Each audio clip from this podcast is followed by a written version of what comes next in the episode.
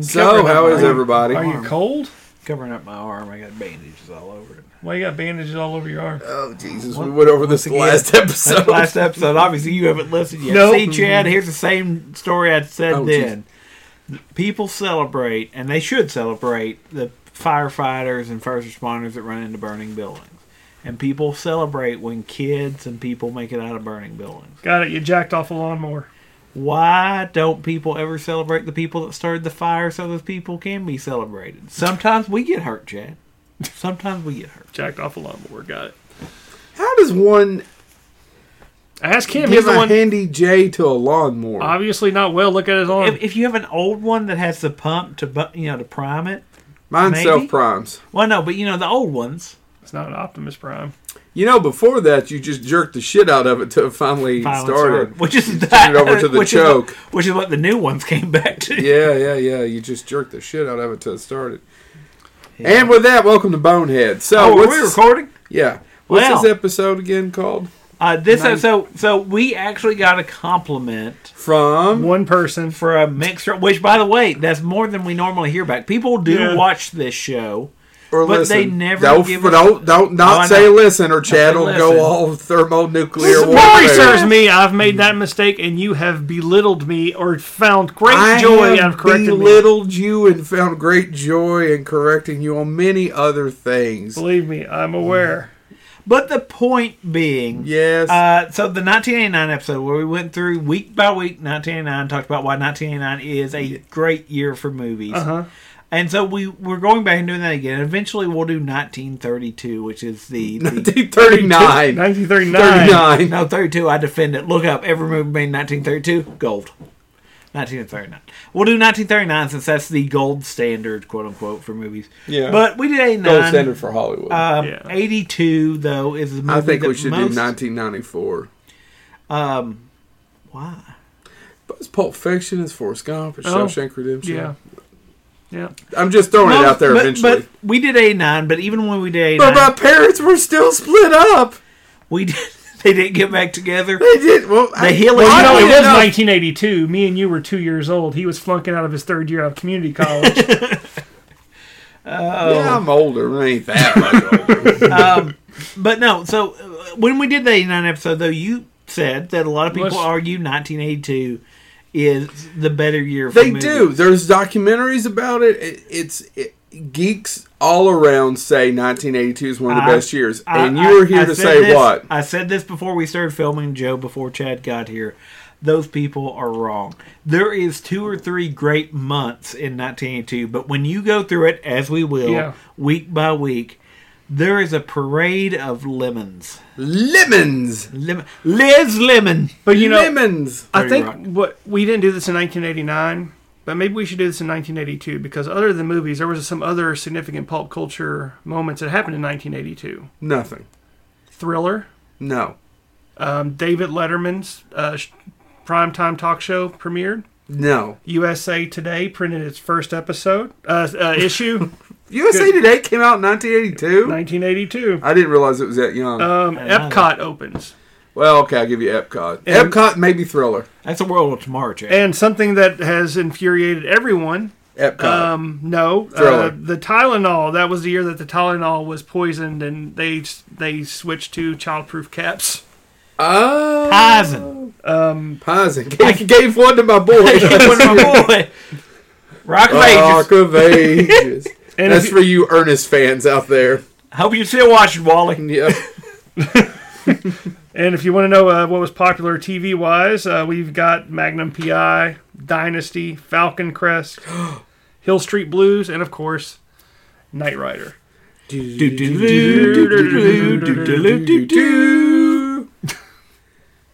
And maybe this time he will jump his car one last time home. That's that show, right? Yeah, He sure. if I'm not- time if time I'm not jumper mis- in a car. And if I'm not mistaken, toy wise, this was the year that Masters of the Universe premiered its first series. I think you're right. I think you're right. so Time jumper. Is that a movie? I, it has to be. I actually, by the way, speaking of Let's which, write it. I know there. Sorry, my, my sick kitty wants to hang out with Chad. Um, Hi, sweetie. Let me let me gi- give me one second here, and, and what we'll No, do. no, give our viewers Uh, 42 no, no, what I minutes of was gonna Say, silence. That's fine. What I That's was gonna fine. say. Oh my god. We apologize, Chad couldn't be here last week. He was indisposed. He he got the He I'm had sure- him in I'm the clinic sure. trying to cure him off the turkey, wild turkey. he, he got the mumps. The, Damn rabbit turkeys all over the place. he got yep, thought it was alcoholism. Nope. Damned if he didn't have I sexual tried pouring honey on one, it didn't work. He is sexually attracted to gobblers. gobble, gobble, gobble, gobble, gobble, gobble. Cut to a big fat man coming, or me. Yes? So no, uh, what I was going to say, there is 82. actually. You, uh, this is a good segue. There's not a time jumper. Gobbler but, to but time jump? 1982 did see the release of a film called Time Rider, but we'll get to it because it was later in 1982. Um, so yes, let, we, we will proceed. 82 gave us Uh, some great movies, but you're saying 82. 82 has a lot of As I a don't whole. see how you can think 82 was a turd. Or because remember in '89 when we were like, man, I can't believe that movie came out against Yeah. that movie. You know what never happened in '82? Like there's two or three weekends where I'm like, oh man, those came out the same weekend. That's that's interesting. But for the most part, we'll just start going through. You just want to get started. Yeah, let's Started go with to the story. January. Let's go ahead. January 15th was the first weekend that had a new movie come out that wasn't a holdover from the previous Winter Really? Holiday. No, they- January 15th saw the release of these great films. and I know Joe's going to jump in because the first movie he's going to defend is the greatest piece of cinema that ever got released. Dead, Ja- Deep Rising. No, the the Boogans? the Boogans I've never seen it. Have you Seen seen the it? Boogans? a long, long time ago. Can you give me the plot? It's a bu- no. Oh, I can because I looked it up because I'm like, what the hell is a I Boogan? li- I will tell you this. I think it's the Boog the, the Boogans. I loved that movie as a kid. well, does this bring back any fond memories for you? Yep. That's, that's the guy that created the Boogan with a Boogan. A I don't have Boogan, any recollection of this. a Boogan. You see, Joe. It's not. It's not a well remembered film. It's not a classic. I don't know. Again, let me go ahead and say, eighty-two didn't start off with a bang. we have talked to somebody who worked on the Boogans. Who? I don't know. I gotta. Jeff Burr directed The Boogans. this scaly turtle monster things that were bounded up in a silver mine that is now used for bootlegging rele- uh, wreak havoc. well, The hell, I Boogans. want to see it now. By the way, that's the one thing I will say. Like a lot of these are lemons, and if you look them up, they made no money. A ton of movies lost over half their production budget this year. But the Boogan, like I was reading through some of them, like God, I know it's awful, but now I'm interested. Ah, the Boog. Well, you've got to remember in the '80s specifically, or the '70s, the poster for some of these movies was oftentimes much better than the Oh, actual. the movie. Boogans is a the poster is a poorly drawn house, and it's got two skeleton hands coming up over it. I've never seen this. m- I've seen the poster, but I've never seen the movie. So that premiered against another new release. Yes. Joe, if you had to fight Satan, It was directed by James L. Conway. if you had to fight, That does not narrow it down for me. if you had to fight Satan, what Jimmy would be- Conway, you say? If I had to fight Satan, What would be the one part of his anatomy that you'd be worried about? I'd be worried about a huge dong. I've seen No, this. no, is the end. jaws. The jaws of Satan. Which, by the way, has a good, interesting thing. Don't It know actually that one. made me think about uh, what's the movie, and I'm blanking on the title, where the Exorcist, the Final Exorcist, uh, Final Exorcist. Hmm. The Last Exorcist, Uh, thank you, the Last Exorcist. which is a hell of a movie. It sounds They made a similar. sequel. A It is not a preacher- hell of a movie. A preacher must battle Satan, who is taking the form of a giant snake and is influencing other snakes. Film debut of a preteen Christina Applegate. Oh yeah, Also stars Fritz Weaver, Gretchen Corbett, and Norman Lloyd. And by the way, Norman Lloyd, if you don't know Norman Lloyd, he's 105 and is still acting. really? He still works out. Norman Lloyd. Norman Lloyd, look it up. Uh, I think I know. Yeah. He he he's actually attached to a movie that's that, that is For still in those active people who don't production. remember who Norman Lloyd is, who is that, James he's not to be confused with Har- Howard Lloyd. or Harold, Harold I screwed Lloyd? that up. Harold Lloyd. Harold Lloyd. Yeah. Yeah, he's Who's not. Norman Lloyd? He's he's an actor. That get out of the fuzzy thing. he's he, you're eating plastic, Ash. That can't be good for your digestion. I just spent four hundred dollars on a vet bill, and by that, that that lady did. Um, but he's in he's in a t- I mean he's a classic movie actor. He just happens to be 105 years old. Okay. What's some of the stuff that he's in? Uh, What's Dead it- Poet Society. Yeah. Uh, Trainwreck. Well, yeah, we've all been in those. We're Now- doing it right now. so, what's the next? He was in the nude bomb. Uh, January twentieth, The Murmurs, which was a documentary, is released, and it's a it's a it's a documentary about there is a Criterion release of it as part of a collection of Criterion documentaries. Uh, it's a it's about the murals and graffiti in Los Angeles. No idea. Nope. Okay, so our next big one, January 22nd. Directed by David Schmoller of Louisville, Kentucky, who would later direct The Puppet Master. Mm. Uh, the Seduction, starring Morgan Fairchild, Michael Cesar- Sarrazin, Vince Edwards, and Andrew Stevens. This film was nominated for three Razzie Awards, two for Nor- Morgan Fairchild. Aw. Oh, Morgan Fairchild. If only her breasts were bigger Uh, it, it- and her it- nose was less pointy. She looks like a who.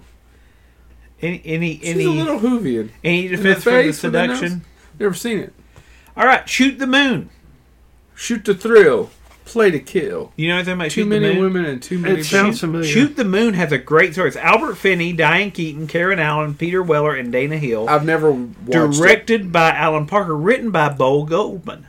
Do you know Bo Goldman? No, No. no, Bo God, no. Goldman. Tell us. Bo Goldman wrote um, a, a little film called One Flew Over the Cuckoo's Nest. He was Never one heard the of people it. that worked on One Flew Over the Cuckoo's. you And ever he see got that Amadeus, job. he got that job. He wrote Shoot the Moon as a screenplay. Nobody wanted it. He was working as a copy editor in television. Burt Lancaster read it and be like, "You should totally be a screenwriter. Why are you wasting your time being a copy editor?" So he wrote Shoot the Moon. Get, oh, I'll get it made.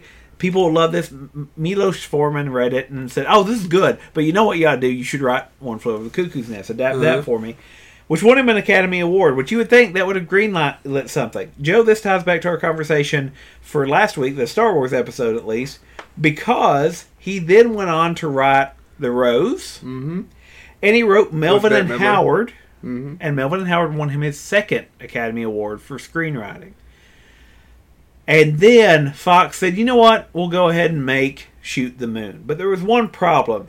Guess who at Fox said they would make Shoot the Moon? Alan Ladd Jr. Ladd. Alan Ladd Jr. I, greenlit it with a twelve million dollar budget. and guess who got fired because of Star Wars? When he came back, uh, when after they greenlit it, it got canceled, and Sherry Lansing, Errol, uh, the- the Alan Ladd's replacement, refused a twelve million dollar expense. MGM picked it up though. They were like, "Oh no, no! If, if Fox is going to dump it, we'll take it." But guess what? There was a second issue. Diane Keaton's in the film, right? Well, Diane Keaton and Warren Beatty had a little clause in their contracts that said they couldn't compete against a film like, oh, let's say Reds. Uh huh. They were going to release Shoot the Moon during prime award season, but it was within a year of Reds being released, and by their contract, they could not. So MGM went, screw it, and dumped it in January. Uh, it went on to win, uh, get nominations for Finney and Keaton for Golden Globes, but because it, It's a slightly forgotten film. It I've, premiered in I've never seen January. it. Yeah. and um, also the one uh, Bo Goldman back on him. Uh, he also wrote another dog turd called "Sin of a Woman." I was about to say, really?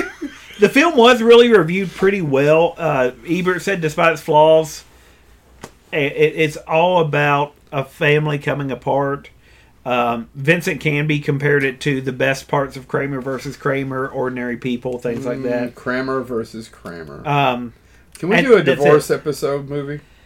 Movie episode. give me a couple more years, I'll be able to participate. Oh! anyway, um, It'll this just be Joe premiered. in a corner crying, "Mommy, Daddy, yeah, you need This- me."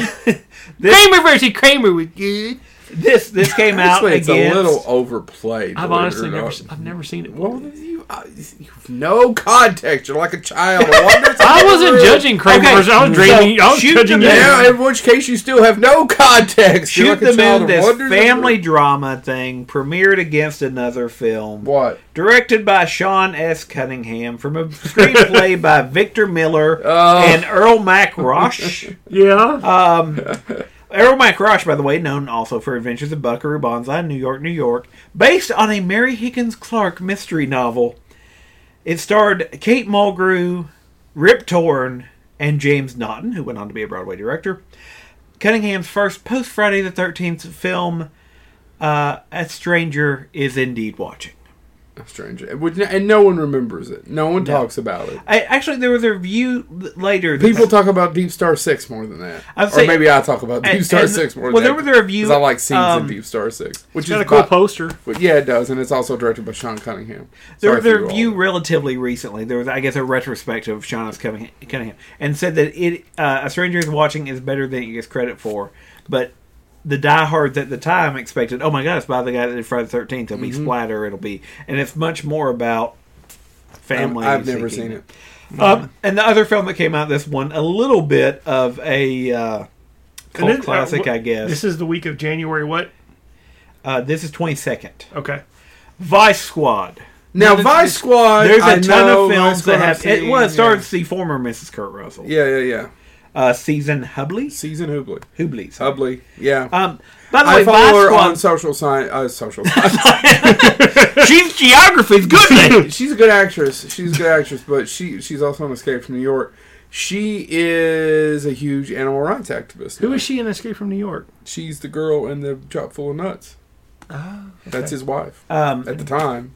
but. Uh, by the way, Vice Squad is one of the most overused titles. I think there were seven films called Vice Squad before There was, this Vice uh, Squad. was like, wasn't there a Vice Squad movie about five years ago? Yep. There might have been. I don't. That's the one I Uh, remember, and that's really if you ever get a chance, even for '82, it's really gritty, Mm-hmm. and it's still gritty. Wings Hauser does Wings two Hauser, mm. songs for the soundtrack as well. So I know you're. I huge didn't Wings know he Hauser. did the soundtrack. He plays an uh, yeah.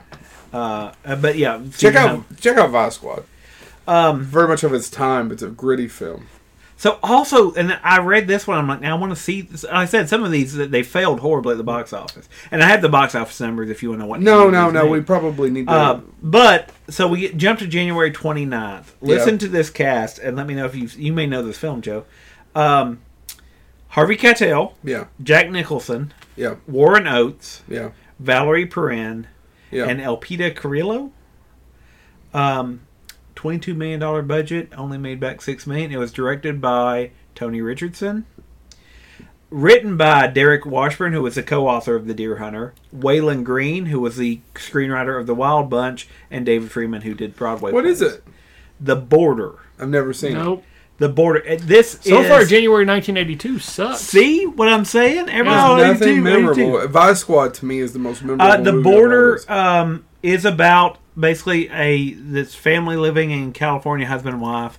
She convinces him to move to Texas to work on the Texas border, doing immigration patrol. And I literally was sitting there going, "How is this not being aired ten min every ten minutes somewhere in America?" Yeah. Given all the debate, but basically uh, the uh, the family, the husband gets led into doing um, human smuggling to get people across the border, but then he finds out they're taking some people unwittingly, they're taking children. And the big critique of it was.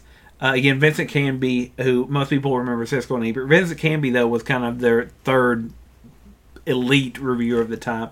Said the problem with it was was that it was a situation that they created characters for. That the, the characters didn't feel organic; they just responded to. Uh-huh. And they, he said it was a screenplay issue, but it was twenty two million dollars with Harvey Keitel, Jack Nicholson, and Warren. I've never Oates. seen it. Yep, never. Uh, Um, What's next? Venom, I've seen that. a British horror film. It was released in England in nineteen eighty one. Well, I saw it years ago. I can tell you very little about that other than the snake part. I, well, I'll give you some stories from Yeah. it because this, this is one I want to talk about. Delayed in America until 1982 when Paramount is actually picked it up to distribute in America. Directed by Piers Haggard. Originally going to be directed by no idea. Toby Hooper. Oh, really? Toby Hooper, actually, there's footage that exists, and I'll, I'll get to that. Starring Klaus Kinski, Mm-hmm. our, our old friend, uh, Sterling Hayden, Sarah Miller, and Oliver Reed. Here's the two stories I wanted to tell. Um, That's a pretty impressive cast, though. Vincent Canby said it may have been the silliest film of 1982. Haggard later recalled working on the film and having to replace Toby Hooper. And here's a quote from an interview that he did uh, in Citing My Source MJ Simpson, Cult Films, and the People Who Make Them. Uh, I took over at very short notice. Toby Hooper had been directing it, and they had stopped for whatever reason. It hadn't been working. I did see some of his stuff, and it didn't look particularly good. Plus, he also had some sort of nervous breakdown or something. so, anyway, they stopped shooting and offered it to me. Not a shocker. Unfortunately, bless him. unfortunately, I had commitments. I had some commercials to shoot. But anyway, I took it over with barely 10 days of preparation, and it shows. It doesn't become my picture, it's a bit in between. Oliver Reed was scary at first because he was always testing you all the time. Difficult, but not as difficult as Klaus Kinski. Because Oliver actually had a sense of humor, I was rather fond of him. He could be tricky, but he was quite warm, really. He just played games and was rather macho, and so on. Klaus Kinski was very cold. The main problem with the film is that the two uh, the two didn't get on and they fought like cats. Kinski, of course, is a fabulous film a- actor and he's good in the part. The part suits him very well. They were they were both well cast, but it was a very unhappy film. I think Klaus was the problem, but then Oliver spent half the movie just trying to uh, get re- uh, rub him up, pulling his leg all the way. There were shouting matches because Oliver just wouldn't let up. None of this was about art. All the things that you're trying to concentrate on tend to slip. It was just a very unhappy film. We should get. Is he alive? He, I, he was as of a couple years ago. Let's so that's fine. find him and Um, get him on the show post haste. Yeah. Klaus Kinski, you want to know what film he turned down to do Venom? No, which one? Raiders of the Lost Lost Ark. Or is And he going to be the- Klaus Kinski and Kinski Uncut. Here's his exact quote. The movie Klaus Kinski did instead of Raiders of Lost Ark because he said that the screenplay for Wa- Raiders was, and I'm quoting here, moronically shitty. so he w- he looked at the script for Venom and went, ah, Venom, yes. so if- I'm assuming he was going to be the German person. in Yes. it. yes, yeah. that makes sense. So um, He'd have been very good at that. so there you go. I bet we are Spielberg- now. That's January. Spielberg dodged a bullet. He did. He did. So January 1982. It- y'all want us to keep saying that Jan- 1982 as a, a whole year? All right, no, so January far- 1982 sucks. Yeah, Let's yeah, move yeah. on. February. February 5th, it- we get a new one. I, I actually, I'd never heard of this film, and I want to see it. Maybe you all have seen it. The Night Crossing. It's a Disney film. Never heard of it. It's a it's a true based on a true story directed by Delbert Mann, who did The Touch of Mink, The Outsider, a bunch of Mm-hmm. other films, starring John Hurt, Jane Alexander, and Bo Bridges. Never heard of it. The film is based on the true story of the Strezic and Wetzel families, who on September 16th, 1979, attempted to escape from East Germany to West Germany. Oh, I have yeah, seen it. yeah, in yeah, a yeah. I have homemade seen hot it. air balloon. Yes, Yeah, I have yeah, seen it. yeah, yeah. I saw it And on I know TV. the story, too. Yeah, absolutely. By the way, while filming this, Disney execs thought John Hurt might be a good voice actor and asked him to do the voice of the Horn King for Black Oh, Calder. cool. So, The Night Crossing got us John Hurt as the I Horn have King. seen it. I saw it on television as a child. Uh, that premiered. The only other film that premiered against that uh, was Personal Best. I thought you might find this interesting. Produced, written, and directed by Robert Town. It was a pr- passion project of his, and it tells the story of the um, Chinatown's Robert Town, I'm assuming. I just uh, for our listeners. he did with Chinatown, Greystoke. Uh-huh. By the way, Greystoke he wrote, but it's not. If you look it up, it's not credited to him. It's dir- credited to P. H. Zetzel or something. Hmm. That was his cat. he didn't like the way it turned out, so he gave it to his cat. And Greystoke was nominated for an Academy Award. That is the only cat that's ever been nominated for an Academy Award. Look it up. I'm not making it. up. Ah, it's a good story. I Um, did not know that story. Good yeah, one, no, no. James. That's a good he one. also did. Scre- uh, Coppola thought uh, thanked him awesome. when he did one for The Godfather because Robert Town did uncredited rewrites on The Godfather. Anyway, uh, it stars Mur- Murray, yeah, Muriel Hemingway and Scott Glenn. But it's a story about the training, and the reason it's called Personal Best is it's a team that trained for the Olympics that the U.S. pulled out of because of politics, and so at the end their records didn't matter. It was just their personal best. It failed horribly at the box office, and it actually ma- it- he was going to originally be the director of Greystoke, but when Personal Best film failed, they wouldn't let him direct again, so he sold it, and that's why he credited it to his cat. Hmm. Hmm. February 10th. Only one film premieres, and okay, I'll give you credit. February get, has uh, has a little bit more. But we're in daylight. February now. Yeah, yeah. Okay, so okay, so D- January dumpster fire.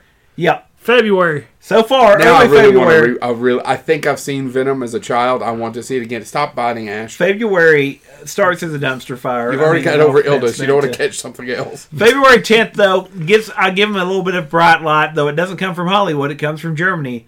Das Boot. Das Boot, the boat, Yes. or as they call it in Germany, the and, boot. and Das Boot. uh, If you've never I seen thought it was Das two Boot, boots. Um, if you're a big fan of House of the Dead, that's where those jokes come from. yes. Of uh, what's his name? I'm blanking. on the Don't actor's forget. name. Don't also don't don't forget about beer league, son. Well, he's actually pretty good in beer league. He's funny in It's beer Das league. Boot. Das Boot. Uh, he. Oh, um, shit! It's almost said mocking. It's not mocking. I'm just Mocking. Bird. actress. Oh, My, damn it. what is that guy's name that's also in? He's, he plays Captain Kirk in House of the Dead. I Because there's know. even a bad joke about Captain Kirk, really? Yeah. Anyway. Okay, we'll move ahead. Um, February 12th. 12th. So this you, you're heading toward a romantic Valentine's Day Uh-huh. weekend. What are you going to see? Well, um, this, Venom. This Is it film- still playing? yeah, yeah. Of course, Klaus Kinski. What could possibly We go go wrong. um, actually, this film saw eight movies released this film uh, saw eight movies this released. weekend. I'm sorry. Um, That's okay. Eight movies The- released in one weekend. the Amateur, which was a Canadian film that was released in '81 up there, but not till '82 here, Mm-hmm. directed by Charles Jarrett, uh, starring John Savage, Christopher Plummer, and Arthur Hill. It's a, a, a someone's fiance is murdered by terrorists, so a CIA cryptographer blackmails his superiors into sending him into a field assignment to find out who did it. All right, keep going. Don't know, never saw it. The Beast Within, directed by That's a- Felipe Mora, and That one I'm familiar with. uh, would later do Howling 2 and 3. Mm-hmm. Screenplay by Tom Holland, yep. based on the then unfinished book by Edward Levy. If you find the book now, they're not overly close. Um, starring Ronnie Cox and Bibi Besh. Bish. I know Ronnie Cox. you would know Ronnie Cox from RoboCop and uh, Deliverance. Deliverance. The uh, so I mean, you want to say anything about that film? There's not. Really I much haven't to seen it. I I I'm, Um, I probably saw it as a child, but have no memory of it. basically it's for lack of there, there's a humanoid beast thing that Yeah. rapes somebody and then 17 years later the child starts to show the same thing and it's effectively it's this evil being that passes on genetically and at the end of the film he's killed but he has already raped somebody and implies that it will repeat Right. Uh, Hashtag Me Too Beasts. yeah cannery going. row Okay. came out this weekend have you seen cannery row Nope. Uh, based on a John Steinbeck novel, adapted by David S. Ward and William Graham, directed by David Oh, Shit, S. Ward. Did David S. What did David S. Ward? he wrote do? the screenplay for a film called The Sting, and he directed Major League and Major Yeah, League me 2 and a too. bunch of yeah, other stuff. That's where I know him. Starring Nick Nolte, Don't bite, son. Deborah Winger, and John Huston. Huh. Uh, it is based on, uh, again, Now I don't know that we're going to be able to give the description of every no, single no. one of these movies. I want to talk about this one, though, because it's based on Steinbeck. But you want to talk A- about all And you of would think, no, I, I, there's some of them I'm not going to. I was Are there hoping- some grapes in that one? I, I would hope you would Maybe talk some about them. anger. Well, Well, one- shit, you haven't said anything I can remember. Why do I keep What I interrupting? want to, but y'all kept saying '82 is a great year, and then said, "James, let's do it week by week like we did last time." That Well, I'm went well. enjoying it. Go. Um, Cannery Row, though, was it's a lesser known Steinbeck work and all that stuff, but basically it looks at people. Uh, the f- uh, fishing is drying up, Yeah. and canner the canneries are closing, and everything's bleak and horrible and all that stuff. Um, the problem was actually the best quote about it. I will say is. Um, MGM head of production David Begelman later said he should not have greenlit the film, saying it was beyond the reach of the filmmaker to realize the wonderful, wonderful values he had in his brilliant script. Basically, saying David S. Ward wrote a script that he was not capable of making as a director. Hmm. And that's all I wanted to say about it. So I want to go back and watch That's it good. now because. Uh, but the other one that actually more people know now, and I can't imagine watching this as a Valentine's film, but Yeah. there you go, is La Guerre des Fior. Fior? Fior? I don't speak French. How about I just call it Or English. Quest for Fire? Fire. Directed by Jean Jacques Anand. Uh-huh. Starring Ron Perlman and Ray Don Chon. And other people, but screw him. It's Right, right, Ron right, Perlman. right, and right. Ray Don Chon. Uh, you want to say anything about Quest for Fire? They quest for fire, Chad. I haven't seen it since a kid. I haven't either. I'm, like- They uh, again, it's funny that I'm listening to Ron Perlman's came up with their memoir. own. They came up with the language. It's not. Yeah, It's caveman language. but you're right. it- They had linguists develop it. doesn't Yeah, yeah. So it would be It's It was not a hit, right? No. It was a bomb. uh, compared to everything so far this year. It, that better- It was the biggest movie of the year to this point. yeah, but I mean, Um, audiences in 1982 they want to go see a movie where I don't. Even, they didn't even have subtitles. so let me- right? in let- Quest for Fire. I haven't seen it since I was a child. It made twenty million dollars, and everything else that came out that weekend made uh, the closest was a movie I'll get to in a second, but it was the big hit of that weekend. Matter of fact, to this point in the year, it was the biggest grossing movie. So yeah, what's to my next? knowledge, there was no subtitles. It was just them gr- talking in I caveman language. haven't. I- That, so I'm ashamed that most of these 82 films I've either haven't seen or haven't seen since I was. a Love and Money, directed by James Toback, starring Ray Sharkey. Anybody? Nope. Anybody? I'm not even going to go into it then. Making Love, directed by Arthur Hiller, starring Kate Jackson, Harry Hamlin, and Michael Ontkeen. Am I saying that right? I know who Um, Arthur Hiller is. this was actually supposed to be a big movie and they were going to launch it in the summer but not quite the alan ladd jr story Yeah. but you see, See, his uh, friends call him Laddie, uh, there was another issue which is true. it was supposed to Hey so there, they laddie. completed uh to, it was again supposed to be released but unfortunately a denver marvin davis who was a denver oil tycoon had purchased 20th century fox in 1981 Uh huh. and Making Love is a story about a guy that's in a marriage, but he also starts to realize he's interested in men. And it's played very much as kind of a romantic comedy type thing. And it's actually based on the author, and I'm forgetting who the screenplay was written by, but he said he had uh, three friends who, unrelated, just came out to him going, Yeah, I'm married, but I've, I've, I've slept with a guy. And he said, I thought, well, well, that'll be a great screenplay. However, when this uh, very conservative uh, oil tycoon, Marvin Davis, bought it out, at the first private screening of it, He threw down his cowboy hat and said, "Cornflower, ding, ding, ding, ding." actually he said, you made, I'll edit this somewhat, you made a GD slur against homosexuals movie, and he stormed out. And so. Firing pistols in the sky, going. "Ding, ding, ding, ding, ding." pretty close. Uh, it would open during the dump months of 1982, but 20th Century Fox actually thought it had a good. I mean, they they still defended it as needing to be made. Now where's Patsy, my prize heaven? I They- want to right on They the, the movie cost Betsy? Betsy. I don't know what they the made first thing came. the out movie cost seven million dollars to make. Fox doubled down and put five million directly into advertising, creating three advertising campaign. One to appeal to the gay audience Mm-hmm. that was sympathetic toward the challenges of coming out. One to the women's film, which was Hollywood marketing for as Mm-hmm. a soap opera in the theater, and then one for the cinematic milestone of Mm-hmm. this is a movie about gay romance. Yes. Uh, it it premiered actually very well in its opening weekend against Quest for Fire Mm-hmm. with three million dollars, which was better than they thought. The problem was they they then saw it expand to double the amount of theaters because it had such a great opening weekend, and then it bombed completely. And they realized very quickly they had been successful. It's just that there were only three million dollars worth of people that wanted to see it. to Yeah, begin yeah. with. There you go. Uh, this is one I actually want to see as well, and y'all may have seen this. Missing, directed by Costa Gravis, starring Sissy Spa- uh, did- did Sissy Space Spacek Sack and Jack Lemon. and Jack Lemmon. Never seen it. Concerns the real life disappearance of ho- American journalist Charlie or Charles Horman, who disappeared in the bloody aftermath of the U.S. backed Chilean coup of 1973. It's a big deal when it came out because it actually attacked the American government for their involvement in that uh-huh. uh, of 1973. I said 83. That would have been time travel.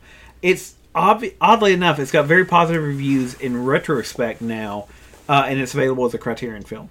Huh. So if you've never seen Missing, there you go. All right. Uh, and the last one. Damn, James. I told you the eight movies this weekend. One from the Heart, directed I, by Francis, Ford Coppola. Huge bomb. starring Frederick Forrest, Terry Garr, Raul Julia, Natasha Kinsky, Harry Dean Stanton, and Rebecca De Mornay. Frederick Forrest is the lead male in that movie, right? yep. And I, God bless him. It's a beautiful film. I would say it's completely watchable, but whoever thought Frederick Forrest could be a leading man to pull people into a theater Do you know who did the out of the soundtrack? crazy? Yeah, but I don't remember. Tom Waits and Crystal Gale. Yeah. Ooh, I know. It's Mm. cool. I want to see the film now. I do. No, you too. guys never seen it? Nope. It's beautiful. It's shot on a soundstage, and it's all very operatic, like it's a m- play kind of thing. And it's, it's a. It, so cute. I, I have seen. I'd never seen it. The reason it's so fresh in my mind, I'd never seen it till about. I say this a lot, but it's true. About a few years ago, two or three years ago, I caught it on TCM. Watched it by myself.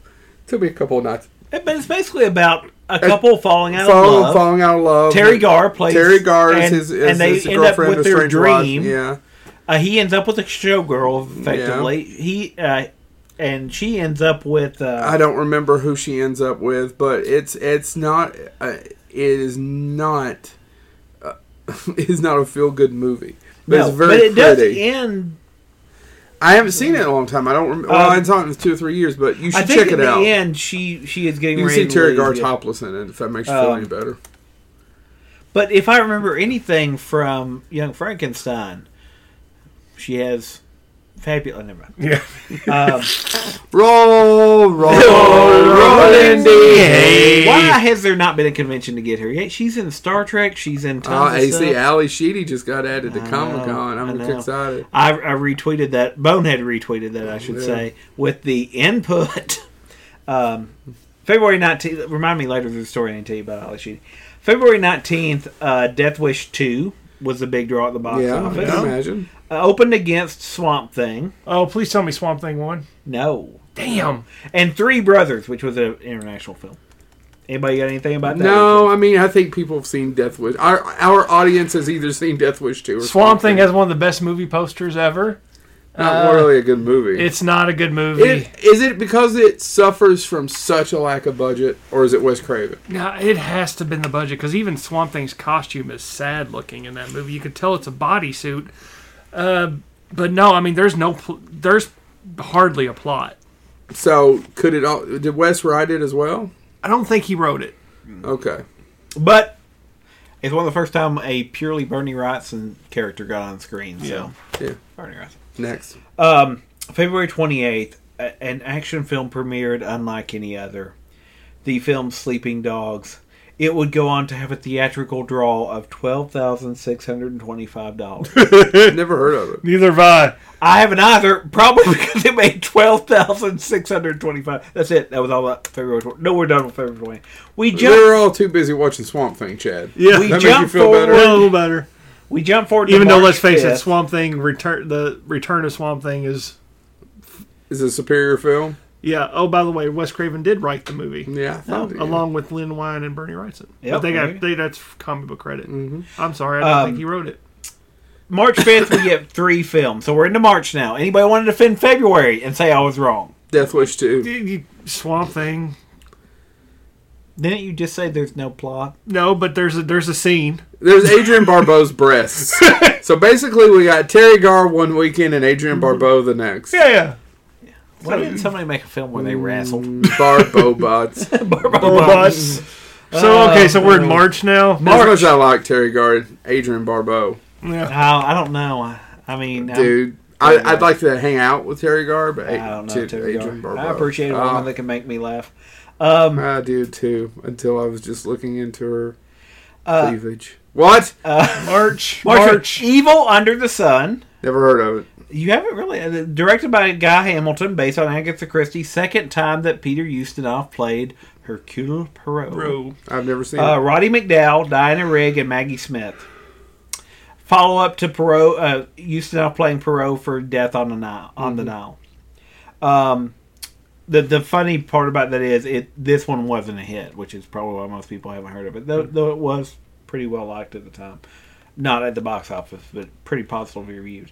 Uh, the other film that opened against it, I'm Dancing as Fast as I Can. No, you're not. You're sitting still. The biography based on the memoir of Barbara Gordon. This is my sarcastic comment I had to write down. Commissioner Gordon's daughter? Stars uh, Daniel Stern and Joe Damn. Pesci. It is Barbara Joe Gordon. got isn't a it? comic book It reference. is Barbara Gordon, though, Yes. right? Somebody throw him a treat. Jill Clayborough was the Fuck star. you people. I read a book. Clayborough. None of them were comics, but Jill, Jill Clayborough was the star, but it did have Joe Pesci and Daniel Stern. He So really I'm likes saying- Batman and Robin. uh, I'm Joe s- Pesci and Daniel Stern were that movie together? I thought it's a prequel to Home Alone in my book. Oh my God, No. that is the prequel to Home Alone. I had no clue. I didn't know Daniel It's- Stern it's did anything about- until uh, Barbara Gordon. I thought his evidently first was big a- role was Chud. Seriously. Barbara Gordon evidently was a dancer who was addicted to Valium, and that's her bi- her memoir made into a film. So it's you. um, He didn't dance. He did too. It You've also- there was seen that- him do a there was I also said he'd a- do a hell of a lot of Valium and blow. and if Valium is cocaine, then yes. Uh, They value him up. There was also a documentary ca- that came out that weekend called Weavers. Wasn't that a time? Please tell me we're going to get to some good movies in March. March 12th, Richard Pryor live on That the would've- Sunset Strip. that Okay, would- that was a- Thirty-five million. Yeah, it was a Yeah. big hit. Yeah. A big hit. Jump forward to uh, March 19th. Okay, now we're getting some stuff maybe you people Oh, can thank defend. God. Death Trap, That's not a good movie. Sidney though, Lumet, right? Michael Caine, and Christopher Reeves. Yeah. Porky's. There we go. Porky's, was a Porky's- huge hit. Porky's, uh, by the way, I didn't know it opened up against Death Trap and Victor Victoria. Oh, really? Bro, yeah. And Porky's beat them to death. so Porky's, by the way, directed by Bob Clark. Bob Clark. Kim Cattrall. Al- oh, and that's the other thing. Ki- th- I, I, you gotta feel. B- uh, Alex Karras Yes. is in Porky's and Victor Victoria. Oh, is it? Really? I hadn't seen He, Victor that should have Victoria. been the best weekend of his life. Did Victor Victoria come out and lay an egg? I don't remember. Directed by Blake, uh, Mm-hmm. it made twenty two million. so Total. not total, not Not, total. yeah, buzz. I mean got- it probably broke remember about even. Yeah, Uh, it stars Julie Andrews. And James Garner and Yeah. Alex Karras, Blake Edwards directed it. But yeah, Porky's came in and So Bob Clark, can I give a little bit of history really quick Go for, for some it. people? Bob Clark went on to direct A Christmas Story the next year. And Okay. Alex Karras went on to do uh, Webster the next year. was it really the next yeah, year? it was next year. So, as big a hit as Porky's is, and Porky, people still remember Porky's, obviously Bob Clark will go down in history of, prob- of giving what I consider the quintessential Christmas movie. Yeah, yeah. To me, I mean, some people think it's a Wonderful Life, some people think it's Christmas Vacation. I just don't know that you get anything Or you better know, a than Christmas, a Christmas. Carol. I was the second. But there's so many versions. I know, I know, I know. Which I'm one? just, I, I- no, I, I get what you're saying. Yeah, That is but- the quintessential but- but Christmas I story. really- but story. no, Christmas For movie- Christmas story is the quintessential to me, But to you know, me, I, but and I have a I, to America. I don't know if that's true because my father has a dire hatred of that film. so is my mom. dire hatred, My mom does too. like literally, do not. Well, that's turn because that. that was when they were they were kids during that era, if I'm not mistaken, right? No, they were born. It was the Yeah. 50s, right? Mm, My- it's late 40s, early 50s. Because, yeah, I my think dad it's like would've late been- 40s, yeah, my actually. I dad- think. It's right after World War II. on. yeah. So my dad would have been. Oh, I mean. Anyway, Bob Clark. Uh, what people don't remember is uh, it wasn't very well reviewed. It was a huge hit. God bless him. and the next year he got to do a Christmas story, which actually didn't come out and was uh, it wasn't a huge hit when it came out. It became a hit, you know, over You time. know, But as Christmas movies. Bob Clark was famous and had won an Academy Award for directing that one Sherlock film. The uh, not the Academy, the Canadian Academy Yeah. Award for the Sherlock film. I can't remember the name of it. And he made several horror films. I just to give you a, a little history. Yeah. Bob Clark did Porky's and A Christmas Story back to back. Don't mix them up. Don't don't peanut butter cup that. don't get your chocolate and your peanut butter, Bob. Um, Uh, glory holes. March 26th, speaking of, of Porky's, this was a sex comedy that nobody remembers. I love how we And if- skipped Victor Victoria. What did you I want to say? don't really have Daniel? any- no, I don't Yeah. have anything to add about it. I didn't, I didn't mean to, but I, I thought. if you haven't Honestly, seen all I Victor can Victoria, remember see it. from Victor Victoria is the is the sequence where they're in the restaurant with the guy who's the music man. With I can't remember the actor's name. I'm terrible. He played the music man in the Music Man movie, where they're putting the thing, and so he doesn't have to pay because neither one of them have money. Keep going. the big uh, so March 26th, the big hit this weekend is The Beach Girls, directed by Pat Townsend, starring Gianna Tomasina. Never seen it. Uh, she was a Playboy playmate. Hmm. I will look her up later. Um, the other thing that opened this weekend that failed, and by the way, Beach Girls was a hit at 20 million, but it was a low budget Yeah. teen sex comedy, so you didn't need much. But, but it's hard to, for me to believe you had Porky's and then, oh, we'll go see this Beach Girl movie. I saw Porky's at the drive-in. I can barely remember. I remember the shower scene that my family took me, and I, my mom said I slept through most of it. She was never so happy. Uh, But I remember I was awake for the shower scene. Diva, which was a French film that was released in America in '82, I'm not- and then Neil Simon's "Ought to Be in the Picture," directed by Herbert Ross, starring Walter Matthau and Anne Margaret, bombed, making less than seven million. Herbert Ross would go on to direct Police Academy. I, I, I, maybe the same. No, Mm, I don't know. I may have that wrong. Now I I'm know. so sorry.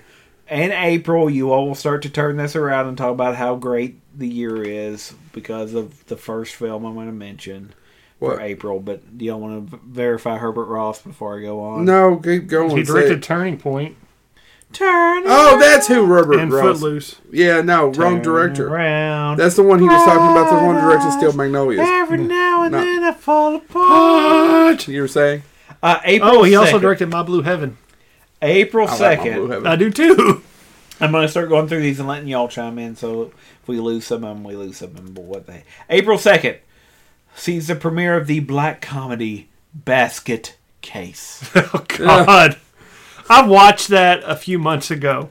I haven't seen it in a long time, Chad. I Man. remember the sequel better. The Yeah, ooh man, that that first one, woo, it is poorly acted, Basket And Case very, very did not do cheap. very well. but it was cheap. Oh it, no, it made money. It just didn't do very well Frank Hinamotor. because it was overshadowed by the drama, also starring Natasha Kinsky, Cat People. People, remade by the from the Val Luton film, also called Cat, Mm-hmm. Cat people. People, which is still a better film than Cat. Cat. we haven't seen it. We can't Ah, Uh, my- judge. my, daughter saw it and she loved it, and she goes, "Daddy, it's honestly like cats just start singing for some reason." And I'm like, "That's your honest review? Yeah. What else do you need to know?" And I'm I, like, I, All right. I, I always say I can't judge, but that, that is one awful trailer. Diner came out this weekend. Okay, no, that's could- Barry Levinson. Can I talk a little bit Yeah, about Diner Cat came- People? Yeah, yeah, no, go Real ahead. quick, Val Luton produced all those movies. He'd never directed shit, Uh-huh. but he always gets credit for all of those. The French guy, uh, Fr- uh, Trudeau. Val, Val, and Val Right. Luton always wanted to be more than he was. There's a great documentary about him that Turner Classic Movies. did. Yeah. watch it. It is good. It is very good. I've seen it, but just to give you a little, I'm not taking anything away from Val Luton. I'm just saying, uh, Trudeau directed uh, like uh, the. It doesn't. I can't remember his name. Shit. He directed the great episode of The Twilight Zone too, with the one with uh, where the de- with the old ladies in the bed and the phone call. Mm-hmm. is that guy's name? Damn it. Anyway, he directed several of those films. If Val it's Luton. French, it would be Damier. Damn yeah. Just not to take anything away, Val Luton's dead and buried, and I know nobody gives two shits who's probably listening right now, but it just You should Sometimes- care about Val. Luton. sometimes He's it very aggravates the interesting. piss out of me that he gets. He produced those movies. I'm sure he had a lot of influence, but he's not the director. But uh, he was kind of a pre Corman Corman. I know. yeah, Corman he did was, direct he some. was. He was. He was. But uh, Yeah. a lot of people give Roger Corman. Oh, that's a Roger Corman film. Uh, Roger Corman produced. produced. Yeah, he put some money. The Up. Diner, Uh, Diner. which Barry is Levinson. an amazing film. Um, w- it was the second big, no, third biggest film that came out this weekend. Because you also had A Little Sex, which was a romantic comedy that didn't do too well, made two million at the box office. Penitentiary Two, which I don't know anything about. Do y'all know Part One? No, I've never I've- seen them, but I've heard I've of them. seen it. but it's Penitentiary two at the its total at the box office for its entire run was six hundred sixty two thousand dollars. so I guess we didn't get Penten- Pen- Pen- Pen- Pen- Penitentiary three. been- No, how much is that? Inf- uh, counting Oh, inflation. That is swish. no, and inflation. How, mu- how A many million how and a many half. Deutschmarks would that be? what would it be in Romania? Deutsch. Deutschland, Deutschland. Deutschland. How many cougar ads? I wouldn't know Silent- that if it was for Lethal Weapon 2. Silent Rage. How many ducats would it be? Silent Rage. That's Chuck Norris's song. Yep, right? ten million dollars. There you go. The but the second biggest after Cat People, Cat People was the biggest that weekend. Was some kind of hero, I've- a comedy. The I don't even know what that is, Yes, I do. and I'm sure I'll feel stupid once y'all tell me, but I'm not really going to. Um, so Cat People was directed by It's Mar- Richard Pryor and Margot Kidder. I've never seen it, or I've seen it and haven't seen it in a long time. Uh, yeah, it's been a long time since I've seen it as well. This Ronnie Cox isn't is in there no as well. Business and no chance of getting back pay. Um. So anyway, I was going to say something about Cat People. Cat People was a huge film, uh, big budget film. Had that great David Bowie soundtrack. I also saw that in the drive-in. so what the fuck was going on in 1982 in those three weekends? Was that Yeah, uh, so? Eighty nine. Your parents got I can divorced. Is it I can divorced? only remember those are my first memories are those two movies at the Hyden Drive-In, which is the small town where I grew up, which doesn't exist anymore, hasn't existed in- since the mid '80s, I'm sure. And we went, and I was laid in the back seat, and I woke up. Also, for the bathroom scene, does anybody remember where Malcolm McDowell was ate the guy, and there's a piece of skin when he's cleaning himself up after he turns back to himself, he picks the piece of skin up and eats it out of the sink No, I don't remember that at all. it's embrazened into my Huh. brain because I saw it when I was four, and I remember the kid, the guy getting his arm ripped off. I think it's Ed Begley Jr. That's also in my mind. I have two memories of it. I have the actual rewatching it later as an adult, and the memory as a child. I know that sounds weird, but I have them. They're both separate in, in here. So April second, all those films came out. There you go. Silent Rage, some kind of hero. Let's do a double feature: Cat People and Silent Rage. So We are now up to I, that is a fascinating point, James. I've never bothered to look those up and realize that Porky's and so why were they going to the drive-in at that time of the year? I need to call mom up and ask what was going on in '82. yeah. And she'll remember, you think? No, no. We're not I'm good with we're not good with memories in the in the Lewis family. I was sleeping with that popcorn boy. what was a drive-in?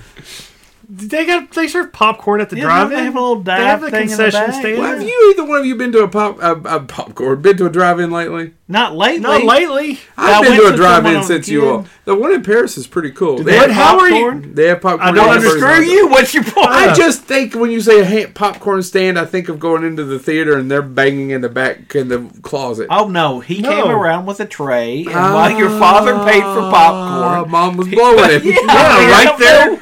Extra butter meant a whole other thing. Right there behind the, the snow caps and the goobers. He blew his snow caps. she ended up with a whole box of goobers. a whole mouthful of whoopsie daisy. April sixteenth saw the release of "Wrong Is Right." Anybody? right is wrong. Anybody? she also had a mouthful of Mike and Ice. Not her Ashley Mike and a guy named Ike. How Eisenhower got to the Eisenhower Drive-In in 1982, past death, to have coitus with my mother. Don't cross the streams, Ike.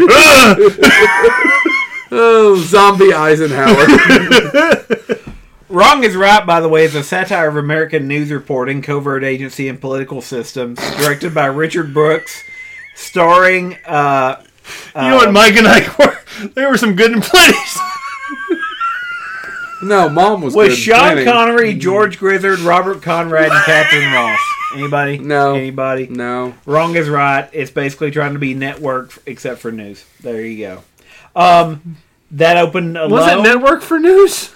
Ap- I was going to Shut argue up, with it. Let Chad. it go. Uh, April twenty first saw La Tumba de la Muertos Vivientes. Bless you. Do you, anybody know what that means? no. Well, don't worry. In America, we just translated that. That's one of those uh, um, Jesus Franco films. Uh, no, no. Uh, Jess Franco? Hmm. Jet, yeah, Jesus Franco. Uh, the during World War II, a small German. It was Oasis of the Zombies, is what we call it in America. During World War II, a small German squadron was assigned the task of carrying a shipment of Nazi gold across the African desert. Along the way, the the squadron was ambushed by uh, the Allies. Uh, Anyway, it's a horror film with zombies. And, I now want to see it. was Are you still lying to saying about my mom buying, Was anybody? about blowing Ike Turner? Were there any Snickers? Now we get to Ike Turner. Jesus Hmm. Franco? It's one of them Jesus Franco films. She Just went down the Franco. Milky Way. Um, Uh, There you go. I, I'm, I'm trying to ignore Chad right now. Um, so April 23rd, we get three films released. If you can see what I hear, a drama. Anybody? well, if you just read it out, I could, t- you could Anybody? tell Nah, me. do you even know what it is? No, I don't never heard know. of it. Don't I'm- care. I'm moving on. Uh, National Lampoon's movie Madness. what? No one knows that one. I th- What's the other one that nobody Oh, remembers? there's, I, don't worry. There's it came out in several. 82 as well. yeah, there's three that National came out in 82. Lampoon's, uh, Um, and The Sword and the Sorcerer. that I remember. Yeah. Yeah. April 30th. That's we're- another one that the poster's better than the movie. Yeah. April 30th. We're getting near the end of April already. Good lord! So far, ACDC, Let There Be Rock. They did. I didn't even know there was a documentary, and I'm a fan. It made fifty two thousand five hundred ninety dollars during its release. Well, I would have went to the hide and drive. it. Obviously, your if I mom could have wasn't. picked, a, if I Were could you- have picked a weekend where mom wasn't there, were you an ace, AC, ace of base? Ace were of you- Base. were you fan. Ace of yeah, I Base? saw the fucking sign. then it opened up my eyes. I saw the sign. the horror film Next of Kin, not to be confused with the Swayze See. Quazy one. Uh, Pandemonium, uh, Partners, and Smash Palace. Anybody wants to defend April? Partners sounds familiar. It was a comedy that made four million dollars. All right. So when do the good movies start coming out in 1982? Partners, dude. Partners, Partners. See, they're You remember partners. Uh, no. May, we're to May. Are Oh you my starting to see God. where I'm coming from? yeah, 89? James. Uh, uh, damn. May starts turning around though. May seventh, Forbidden World, The House Where Evil Dwell- Dwells, and Paradise is May seventh. Forbidden World. We can't talk I- about it. Unlike our love, which is I forbidden. know you're making a joke, but what is Forbidden World? Uh, You know, that's one I didn't look up, but let me do so. No, really don't quickly. worry No, about it. no, Wrong, No, no, wrong, no, no. We'll wrong, fill dead time. silence. We'll fill time. Chad, quick, Charlton. Da- da- da- da- da- da. Well, Trying to come up with more of his mom's sex and candy. I smell smell sex sex. at Joe's mom here, which don't sound like In the candy. distant future, a Federation marshal arrives at a research lab on a remote planet where a genetic experiment has Future gotten world? loose and begins feeding on the dwindling scientific group.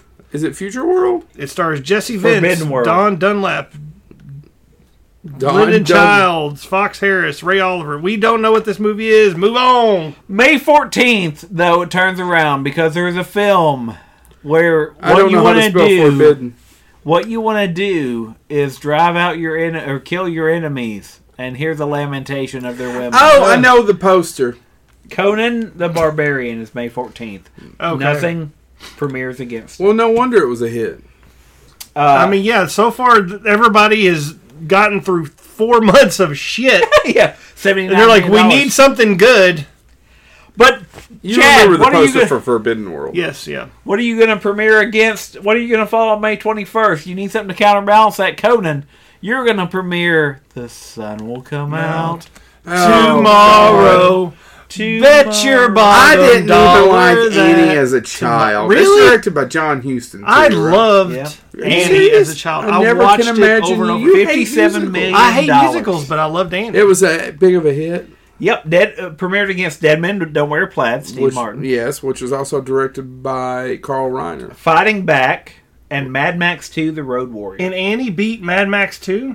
uh, actually, uh, Dead Men Don't Wear Plaid only was nine million, uh, was only $9 million dollars less than Mad Max 2 The Road Warrior. Wow. But yeah, no, I loved Annie as a kid. I, I couldn't tell you why I did because I- I, don't like musicals, No, I loved it's a true story. but I like Little Shop of Horrors too. but Loved Little Shop of Horrors. l- Hated Annie. Liked the best little whorehouse in Texas. Uh, see, I didn't. I can still sing it now.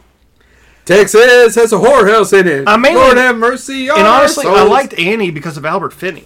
I mean, him just No, I, I can remember tuning the channel. Was not interested as a like kid. the whole um, one of the best scenes in, in Annie is where he's reading the ad in the rate and he just keeps reading the script and is driving the guy nut, the the the producer guy nuts and then he just he just keeps reading and then uh, he tries to jump in and what's the his bodyguard's name Coy. yeah it's- Hey, Coey. he put he puts him out uh, it's it Speaking I of love put Annie. out, keep it also going. had FDR May 26th, Gregory's Girl. No. nope Moving on then. You guys seen the Road Warrior? I mean, May- do we need to talk about the Road Warrior? Well, it's Mad Max. Anything about it? It's I better mean- than Thunderdome. Why can't we get Well, by- no, the Road Yeah. Warrior is the best. No, I don't know, No. Oh, dude. I really like. When are we Fury going to Road. get beyond Thunderdome? Keep going. Uh, May 28th, The Escape Artist drama. Mm-hmm. hmm But the big hit that weekend, of course, is Rocky 3. I so ah, man what was it mean, we've had Safari 3000, but here's a poster even I know Visiting Hours. Yeah, I've seen Visiting Hours. but Visiting- this is That's crazy the one with the skull in the hospital. Yeah. we're in April so That's Michael May. Ironside's This the is villain May. in that. May. Michael, Michael Ir- Ironside's the v- villain in that. It's So- Mm-hmm. Canadian produced film. Jesus, I could talk about Visiting Hours. four months of nothing, and then you have three weeks in a row of Conan, Annie, Dead Men Don't Wear Plaid, Mad Mad, Max, Max. Two. A s- Which Uh, Rocky one do 3. you Rocky think? three. Which ones of those though? I think Conan and the Road Warrior are the two that people talk about the most. What do you think? Now, Geeky people. Yeah, uh, yeah, yeah, the most money was Rocky 3. Rocky, Three made though a is killing. for me. yeah I guess. But no, in terms of geek geekiness to this day, Conan and Mad Max. Yeah. 'Cause- but yeah, um, but Rocky Three's right up there. It's the All right. other than the first one, it's the best Rocky movie for me. Whatever, Rocky Mm, 4. I Rocky love Balboa. montages. No, Rocky Four. No Montages, dude. Rocky Nothing but Balboa. montage. No, Rocky 4, though, is the most 80s. film Rocky and ever. Rocky Balboa. Yeah. yeah. You could you could just skip it and go to the next one. Uh, June 1st, Attack Force Z. Heard of it, but never seen it. June 4th, Hanky There's Panky. nothing. Is that a weekend or did it come out early? It came out early. Attack Okay. Force Z. Okay, June fourth, you're going to start getting into. This is the month I'll let you start defending, really defending. And we're, we're only over an hour into the show. Poltergeist premiered against Hanky Panky. You know Hanky. Everybody knows Hanky Of Panky. course. Poltergeist uh, see though Joe is a film where there's these noisy I ghosts. actually have never seen Hanky Panky. What I is it? was uh, being sarcastic. I know, but I'm telling you, I have no idea what it is. Poltergeist opened against a little film called Star Trek II: The Wrath of Khan. Those Which one opened number one? Poltergeist. But Wrath of Khan, so Wrath of Khan, this is their total box office. Obviously, Poltergeist won overall, 121 million. It's a big movie. Um, Star Trek II: The Wrath of Khan was 96 million, almost 97, uh, which would have put it way, way above what it cost to make. Yeah, it was. They cut two thirds out of what they spent on the emotionless picture to make Rethicon. They did it for one third. Uh, so we're, we're back to recording now. Yes. So Hanky Panky, just as an FYI, was directed by this. I don't know this guy. Some people like him. His name was Sidney Poitier. Yeah, uh, and it starred Henry Rosenbaum and David. Oh, sorry, that was the writer. It starred these people named Gene Wilder and Gilda Radner and Mm-hmm. Kathleen Quinlan. Anyway, nobody remembers it because it opened up against Poltergeist and Star Trek Two. The Wrath and I'm of a God. Gene Wilder fan. I've never seen it. Yeah, it's and directed by Sidney Poitier. Poitier. Now Directed I've got to Stir go Crazy back. too. Now I've got to go I'm- back. I may be and, wrong, uh, but check it out. I've got to go back and catch Hanky Panky. I, so because was- was Rethicon ever number one? Do you know? I don't think Wrath of Khan was ever number Because it, we should they do eighty four too. The, the interesting thing is, I don't people forget. You know what came out with Ghostbusters same weekend? Gremlins. Ooh. Gremlins. I don't think was ever number one, but Well, it neither was was a huge hit. you all schooled me on. Neither was Little Mermaid. Yeah, yeah. Well, I didn't know. Yeah, it never was. It was a huge hit. All right. So what's next, James?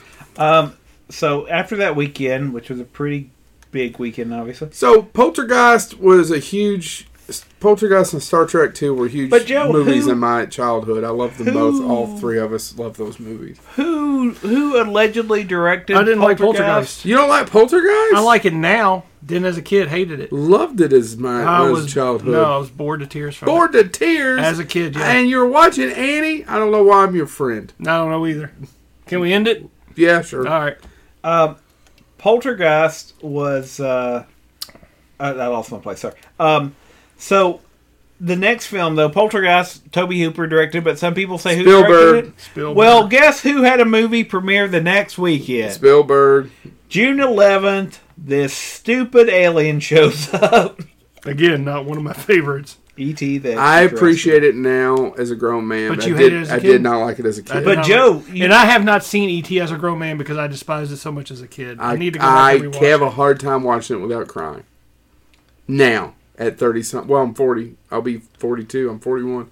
But in, Shit, in year my old. yeah, I know in my thirties, I rewatched it and I have a hard time now. Even if it's, I have a hard time not crying.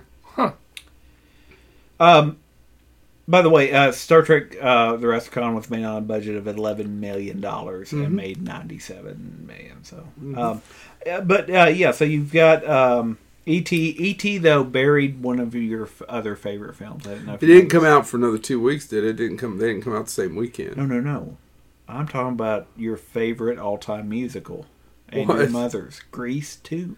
Did they come out the same E weekend? ET uh, June Wow. 11th was ET and Grease two, and it Grease two never stood a shot. No, Um, so we you you ready to move on? Anybody want to add anything about Grease two or okay? June eighteenth, author author, Yeah, with Al Pacino. Uh, um, thirteen million dollars, but it got buried by a little film called Firefox. Clint Eastwood. I'm sure I've seen it, but I can't tell you the plot. I have I know I've seen it too because if it's Clint, I Eastwood, know watched it's it with him Dad. and a jet fighter, and I don't know jack shit and couldn't tell you anything else about it. So you've got so going back June fourth, Poltergeist, Star Trek two, buried in the American conscious. You've got ET the June eleventh, Yep. June eighteenth. Okay, a little bit of a bide there. June twenty fifth, Uh huh. Blade Runner. Yep. Megaforce, Monty Python Live at the Hollywood Bowl, Uh-huh. and The Thing. I didn't realize Blade Runner and The Thing came out the same weekend. And Blade is Runner, which is crazy. also generally considered not a huge they hit, were all was they not a were all huge hit. bombs. was thirty nine million dollars. But yes, all of those bombed. Matter of fact, Monty Python Live at the Hollywood Bowl, which is really well regarded now, actually only made three hundred twenty-eight million dollars during its original. You mean run. three hundred twenty-eight thousand? Yeah, I'm sorry, three hundred twenty-eight thousand. Yeah, yeah. What was that's- number one the, the week that those came out? Do you know? Was E.T.. it, was it E still ET? Three still E weeks E.T.. later. Yeah, E So he takes- E.T. E.T. was the biggest movie that summer of all time. So I, that's when I, if you want to say if you want to make the argument that I didn't you- realize Blade Runner made forty some million. I people, that's not. it's not- it wasn't compared. The problem is though you're looking at wait They that's spent a ton of money on that movie. well yeah. that and you're looking at wait ET made how much and our little sci-fi film did did Yeah, yeah, it- yeah, you're, yeah. you're doing executive thinking. Oddly um, enough, you know who produced that? Blade Runner. Alan Ladd. It's come from the Ladd Company when it comes up. It's from Alan Ladd. That was one of his. Uh, yeah, well, he became a producer. yeah. But anyway, so June. If you want to defend June 1982, I'd say you have an argument. But so far, couple so what? exceptions. What was the things box office Oh, toll? yeah, It's we not- should have skipped the 13. first four months. Thirteen million 13. seven hundred eighty-two thousand. Yeah. It probably only cost about 10 or 12 million. So it wasn't it was a bomb but it wasn't what you would think. All right. So we get into July. So that was June. We're in six months in already. Yeah. July second, The Secret of Nim. Oh, Oh, man. I Did mean- that make money? Uh, Ten million at the box office. So no, we're really. bigger than not really. But it it was one of those movies that played quite a bit as a child. I have not seen it since childhood. Have you Really? all? No. Yes. I've Does it seen hold up? Yes, it still does. It's dark as hell. There's a great story. oh yeah, it is. It, it, it's really unsettling to watch even as an adult Yeah. because things go sideways. Like I'm like, I don't know if my kids are ready for Secret of Nim. Can we just watch Poltergeist with them? By the way, we watch Poltergeist with my kids. Um, Your wife loves Poltergeist though. By the way, uh, you were you I've watched Poltergeist. you with said your the wife. budget for Blade Runner was 10 million. No, uh, yeah, the thing. Oh, I'm sorry. Okay, What was the budget for Blade Runner? 20, 30 million? 28 million. Yeah. July 9th, so we get Secret of Nim opened unopposed July 2nd, probably because they were tired of losing out. It still to- wasn't number one. No, ET still doing. uh, July 9th, a It's like week after everything that, Avatar killed. Tron. Yeah. Okay. Can So, we say Can we just say that you- Tron sucks? Yeah, Tron. James, I know you like it. It No, is no, here's not the a good deal. movie. I'm going on There's no record. story. Here's the deal that I will say about it has Tron. David Warner. No, what I will say about Tron is if you watched Tron as a kid, you had an appreciation of it. If you watched Tron I as a didn't care kid, for it as a kid, No, and no, then watched if it you as an did- adult. and If fell you were a asleep. gamer as a kid, you had I appreciation. had a because Nintendo. If you were a gamer that actually could was good, Okay, uh, I can't. I can't argue. I I thought, can't- but the, the He's just idea going to keep going. About the it. idea of being pulled into a computer, and I'm saying all this. And by the way, I enjoyed Tron Legacy, but I, I, I, will think give Tron our Legacy is Legacy. a better movie. I will give. Uh, I didn't fall asleep. I doubt. I doubt he listens to this, but but I saw Tron Legacy in the theater uh, with a friend of mine, Casey, and his review of it was summed up like this, and I, it made me think that I still can watch Tron and I can enjoy it, but I understand why my kids have a hard time watching Tron now, What? the first Tron. You know, when you're a kid in the 80s and you think, oh man, being pulled into the computer, that's cool. And being able to interface with the computer. And he goes, but when you grow up with the computer and all of a sudden in the teenage years you encounter the internet and you can actually be pulled into a computer now, Tron isn't as cool as a concept anymore. And I was like, that's probably a fair critique. And it's why Tron Legacy is completely different than Tron. I enjoyed Tron Legacy. I don't know. I never need to watch it again. I didn't watch it till a year ago. But no, no, Tron is of its time completely. And I'm not saying that it even. is very fondly remembered for some reason. Yeah, Um, we'll see if we get another Tron film. Allegedly, it's been off and now it's back on. Allegedly, we'll see. I don't know if we need one, and I don't even think that like even when I show my kids Tron, they're not interested. Nor do I think they should be. And I like Tron, but it is of its time completely. It is not. Blackbeard's Ghost deserves a remake before Tron. Does. All right. What else? Uh, that's it. Tron opened unopposed. Made Was it a- twenty-seven million dollars. It's not a huge hit. No. no. But you know where it made its money? It pulled a Star Wars. Every arcade worth its salt had the disc flowing one- throwing one and the tanked one and the motorbike one. It made its money off arcade machines. Wow. Mm. And people forget that part of the history. Tron's big success was in video games. Which is also why I'm probably Which makes sense. which is also probably why I'm really interested in it because I remember going to arcades when I was little, and I loved. I mean, I never had money to blow on an I was gonna say, arcade. you had an arcade where you lived? I, Moorhead had an arcade. That's Yeah, in we used to Moorhead. have there were the Roses, uh, where where now Kroger is. The- there used to be a Roses, and there was a little walking mall, and I say little, it literally was a corner there, I know. Yeah. uh, and it had an arcade, an ice cream shop, and an old school soda fountain, and then you went into Big Lo- the old Big Lots, which is Big Lots has moved now, but. I know. Anyway, yep. yeah. So there was an arcade in Moorhead. There was. It was, and then they had the one on campus, but I wasn't allowed to go there because college students do drugs. When we're lucky. July 16th, we move on. This is a film, uh, the the month that a film, or the week, I'm sorry, where a film that was released that would revolutionize cinema would change the way we thought about adoption and also influence the way we thought about racing. I refer to, of course, Six Pack. Six pack. Heck. Kenny, Kenny Rogers. Rogers. Did it open number one? Uh, it actually, of this weekend, it is not the biggest hit. Um, Young Doctors in Love.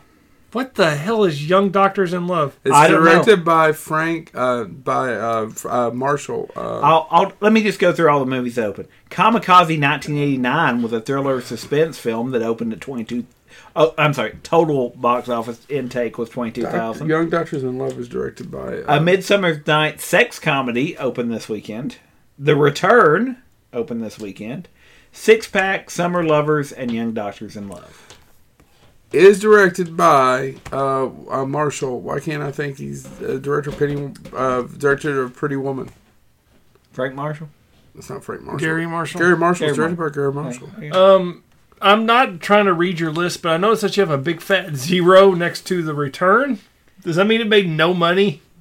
or it was, it was not documented. Okay. whatever it made. I mean, because this is a uh, they retroactively pull these numbers, Okay. so if they can't find them, they zero it out. Um, anybody have anything else? Six No. pack. If you've never seen Six Pack, it's Kenny Rogers. The I've seen it as a child, but I haven't seen it. in the Uh, And That's it's what I I heard saw. that he's it. a It used to be on- NASCAR, right? Yeah, Mm-hmm. or I don't know. He dri- or They race become his car, I don't pit know. crew, Yeah, Yeah. which would be illegal. well, not in Dick- not in Victorian England. It wouldn't be. I refer to Charles Dickens. Oh my God, can we make that film? Kenny Rogers is, is a Victorian chariot racer. Would you please go? July 23rd, Joe, I know you're excited because it's the best little whorehouse in Texas. I did. Was it a hit? Opens against the challenge. Uh, made sixty nine million seven hundred and one So it's, it's a thousand. big movie. The, uh, uh, but Opens against the challenge. The world according to Garp, Which I and love. Zapped. Zapped. Zapped. oh, with Scott Ba- Baio. I had never seen that till a couple of months ago. I've tried to get Jewel Shepard on. She shows her breasts on that movie. In that movie, she's in Return of the Living Dead. She has said she'll do Bonehead, but she she's never done Bonehead. Yeah, Just say somehow or another over time she posted on her social media. She's maybe in that movie for two minutes. uh Uh-huh. huh. She is now the third listed person Huh. For Zapped. for Zapped. It's not a good movie. No, I didn't think it was. It's not a good movie. How, but the what was world it? according to Garp. is Man. is it's got some good acting. Thirty million in it. dollars. John Lithgow's in it. He's good. I enjoyed it. Uh, we already go on to July Oh twenty eighth. my god. Yeah. An I need- officer and a gentleman. and a gentleman. that was a big hit. One hundred and twenty nine million dollars. There you go. Um, which actually You opened know, on the- Chad, if you just let love lift you up where you belong, you See- would where angels fly. It And what opened people on don't realize Wednesday. is when Lou Gossett Jr. punched him in the nuts, it hurt the gerbil. Oh, that's an obscure joke. I don't know if it's obscure. Even Family Guy's made a little bit. of it. It's not obscure. It's just not. Poor gerbil didn't have, didn't have, didn't have nothing didn't I do didn't, nothing to know, I didn't know nobody. an officer and gentleman opened on a Wednesday because the thirtieth, two days later, is when you get forced vengeance, what? night shift, and things are Oh. tough all over. Oh, that's not about night Oh, things are tough all over Cheech and Chong, but Night Shift is an underrated film. shift. Yeah. Oh. Was not which directed was by- not a hit. Directed nope, by- made twenty one million dollars, which is the exact same amount of money that things are tough all over made. Oh, but still. They night both shift. made the same amount of money. I Yeah. bet one of them cost a lot less than the other one. I would bet that too, and none of them obviously touched that officer and a gentleman. money. Gentleman money. That's so we're through July now. Mm-hmm. We ready for August? Uh, Ah, I forgot Night Shift came out. in 19 I, I really like Night Shift. Night shift. I haven't seen it in a long time. Yeah, it still holds up. August fourth is the Last American Virgin. Okay. August sixth, August sixth is Pink Floyd's The Wall Yeah. and the Pirate movie. the pirate movie. Is that with Walter Matthau? No, I think that's Pirates. That's the one directed by uh Manson killed my wife. Roman Polanski. Roman Polanski directed Pirates. Was like an exclamation point. yeah. That's not a good movie. No, it's not. I can't find pirate. Oh, the pirate movie. Here it is. Christy A McNichol. parody homage Yeah. to Gilbert and Sullivan's Pirates of Penzance. Yeah. Ah, yeah. Don't we could pass that one?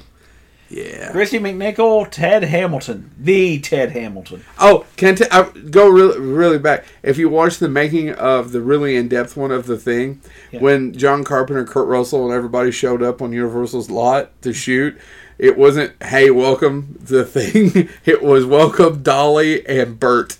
Because at the same time, they were shooting the best little whorehouse in Nice. Texas on Universal's lot. So Pink It was Floyd "Welcome Wall Bert and Dolly." in the pirate movie. Uh, August 9th, The Nest. No, No idea. Uh, August 13th, though, again, uh, Fast Times at Ridgemont High. yes, I can. Friday the 13th, Part 3. Which was in 3D. The Soldier and Tempest all came out that weekend. Now, which one was the which one opened number one? It has to be Fast Times. uh, it's Friday the 13th. Yeah. S- well, shit, really? Ma- Friday the 13th made $36 million. Uh, Fast Times only made 27 I bet you God, that Friday the movie's terrible. Thirteenth never made never cost more than two to three million Man, dollars. that's terrible. Even the, I mean, the That's third- directed by Steve Miner, right? Those I think two and three are directed by Yeah. Steve Miner. I just remembered. what- I didn't know it was in. Th- I was a kid when I saw it. I didn't know it was in 3D, and just watching Jason squeeze that guy's head and the the the, the clearly Oh, it's been a long time. the eyes pop out, and it's like the the the what the fake glasses eyes, but they did it to make it look in 3D. And I didn't know it was in three. I was like, "Why the hell is that?" Look? Even as a kid, I was like, "That looks cheap as shit." August 20th, one of the great films of all time, The Beastmaster. Oh, Was that a hit? Open no, it made ten million dollars. I mean, didn't think so. for the budget, Yeah. yes, but for I mean, compared to everything, no. Mark Singer, right? Yep. Yep. Did Mark Singer directed Beastmaster by opened though. uh, Um, Help me, Don Cheadle, Don That's not true. Coscarelli. Don Coscarelli. it actually is the reason why he left Hollywood is to keep making independent films. It was such a bad experience. I can imagine. Um, but Beastmaster opened up against the class of 1984, and a lot of people don't remember the class of 1984. Joe, do you want to tell us? What the Yeah, class it's of with 84 Malcolm McDowell, right? is? Yeah, And what? you want to? Yeah, it had Malcolm McDowell. Well, I'm trying to think of who else is in it, but Malcolm McDowell's the one that's sticking in my head. It's directed by Mark L. Lester, if I'm not wrong. Yeah, Yeah. I think he actually directed the sequel, which had Pam Grier for some inexplicable reason. And it's about a future where the students and the teachers are fighting and they're bad people. I don't know. It's not a hell of a plot, but I, that, I'm, I'm doing terrible justice. Yes, I'll be honest. I've never seen it because I always saw the box, and I was, and by the way, by the time I was old enough to rent the class of 1984, that was so far in the past. Yeah. that I was like, what the hell is this? I it, basically yeah, the students will run amok. Am I missing something? no, no, that's I mean August twenty seventh, the films are, It's not bad, by the way. The sequel's not good, but are homework and Jekyll and Hyde together again. The comedy. missed it. I'm going to stick with without a clue. Okay, so that's August twenty seventh. Okay. That's, that's all of August. We're getting into September. September you get the concrete jungle opens against the incubus. Hmm. Uh, and the incubus, by the way, wins, made thirteen million compared to the concrete jungle's five I've million. never seen In- the Incubus. um, September 17th, no new movies are released on September 10th. They go an entire week. September 17th, you get Hammett and Inchon. No idea. Nope, neither one of them. September 24th, we get back to it with Amityville 2, The Possession. That one is that one written by Tom Holland as well. I think it is. It opens against and absolutely kills Eating Raoul. and Yes, Meeting Row is a Giorgio. better movie. Yes, Giorgio. Those are the three films that opened that weekend. Hmm. Uh, September 30th is the comedy Flush. Never premiere. seen Mm. it. That's all of September, folks. Never heard of it. October, I the Jury, Nope. my favorite year. Ah, was that a hit?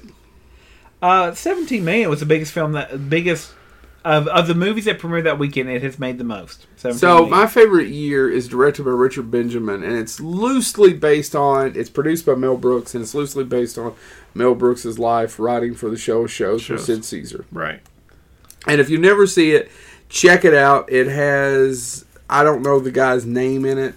It also has Joe Bologna, the guy that plays. I want to call him Richie or something. The like one that. from uh, Perfect Strangers. Perfect Strangers, and it has Joe Bologna and Mark Lynn Baker. Mark Limbaker and uh, the great actor uh, Peter O'Toole. Peter O'Toole is basically playing. I can't remember. Is he playing?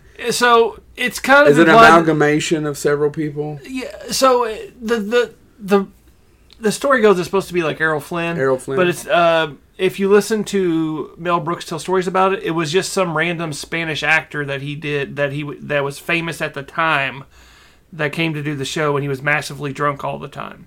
So it he ne- he never told uh, in the interviews I've seen he's never said his name. He just said it was some it was a Spanish actor. Okay. So um, yeah, but uh, everybody up Thank until you. up until I saw that interview, all I ever heard was, It was it's Errol Errol, Flynn. Flynn. Okay. Which, if you look at Errol Flynn's past, you would go, oh, it makes it- sense. it that It, would makes be Errol sense. Flynn. Um, so uh, kind of going from there. Um, see, I have a jury. Uh, my favorite year: The Slayer, Sorceress, Split Image, and Time Walker, all premiered October first. I don't know any of those. No. Um, Time Walker has been mocked by Mystery Science Theater 3000. is that the one with the plane? No, no, Okay. that's Time Chasers. Sorry, Um, October Ghost Chasers. Sorry Uh, for you Supernatural fans. October eighth, looking to get out. Comedy premiered. That's been Chad's biography about Bonehead. Uh, October fifteenth, lady and gentlemen, uh, ladies and he gentlemen. got a Ghost Rider, October fifteenth, which made no sense because it was an autobiography. I mean, a biography. about ghosts. Uh, ladies and gentlemen, the Ghost Chasers. Sorry, keep going. just Love punishing you. the audience. Ladies and gentlemen, the fabulous Stains on October fifteenth premiered opposite The Love Child. no, I man, shit. I don't know any of these movies. October twenty second, Are we getting to something good? uh, Dulce's Horace premiered opposite a little film called First Blood. Uh, I heard of First Blood. Uh, 125 million. You should have heard of First Blood because David I didn't draw Caruso. First Blood. Poor David Caruso. They- So, have you First ever Blood. heard you ever heard Stallone talk about the original cut of this movie? He tried to get it destroyed. It was almost three hours long, and and Rambo never shut the fuck up. so when they recut it, he basically what he did was recut out all of Rambo's lines, and that's the reason why the movie works. yeah, because he barely says a damn that thing. now does it? The only time he ever really says anything is when At the he's- end, At the yeah. end, yeah. Yeah, they cut out all of Rambo's lines. First Blood, by the way, was That's Stallone. Yeah, yeah. Now, if they could have done that with Last, They did that Blood. for Rocky Four too. if they did that with Last Blood, not only would that movie have been even shorter in an hour and twenty minutes, but he talks a lot in that. James, you have to admit. Oh, no, dude! But I literally, like I said, I was having a bad week. I wanted to go to something I did Oh, have to think God, it's about, terrible, and I Chad. got exactly what Chad, I you wanted. gotta watch it just to let me know. I I don't even think it's almost. It's barely a movie. It's not really a movie. How does it compare to The Rock in Walking Tall? I the Walking Tall Rock is good It's fun. seventy minutes long. It's seventy, Yeah. but it's dumb fun. Johnny I Knoxville. think that's better. That's because that's how I felt about Last Blood. I didn't go in thinking I'm going to have a. I thought think the about Walking Tall remake is better, and I think the one where What about the Schwarzenegger sequel- plays the sheriff. What is about better the than that one sequel too. to Walking Tall with Kevin Sorbo? I never saw it. You're sir, not a cinephile. No, I don't like touching kids. James. in the movie theater. uh, anyway, so October twenty second, First Blood premiered opposite Halloween three, Season of the Witch. Woohoo! Poor Halloween three. I, by the way, First Blood box office total 125 million. Halloween 3, 14. Ugh. Worse off than Halloween 3, though. Do you know? I bet that was not a that. Technically, I bet they didn't lose a dime on Halloween three. Maybe Uh, not. I don't know. But uh, There's no way Halloween- they spent more than fourteen million dollars in 1983 on Halloween three. this was a film. This was, This 1982 on was a Halloween. weekend, though, with six films because another film that premiered this weekend is Jinxed Yeah. and Monsignor and The Sender. All came out that weekend. Uh, the only ones that made money would be First Blood, Halloween 3, and actually Monsignor. And I, I don't know Monsignor. Uh, it's got Robert De Niro in it. Doesn't matter. Halloween 3 is the most underrated Halloween film. There. I agree. We've talked I about it agree. before, though. We did a whole. October episode. 29th, right before Halloween, two films came out that weekend. It came from Hollywood, which is By a the way, uh, documentary. the uh, Yeah. budget for Halloween three two million five hundred dollars. They made money there. Uh, it came from Hollywood, but documentary theatrical Mm-hmm. release made two million dollars, looking at Hollywood monsters. Mm-hmm. Uh, National Lampoon's Class Reunion, Class reunion is the one I was thinking about. sixteen million five hundred fifty thousand. Yeah, nobody. No, Nobody cares. nobody cares. Uh, so we're It's to, no, it's no senior trip. we're to November now. Mm-hmm. November third, The Man from Snowy River.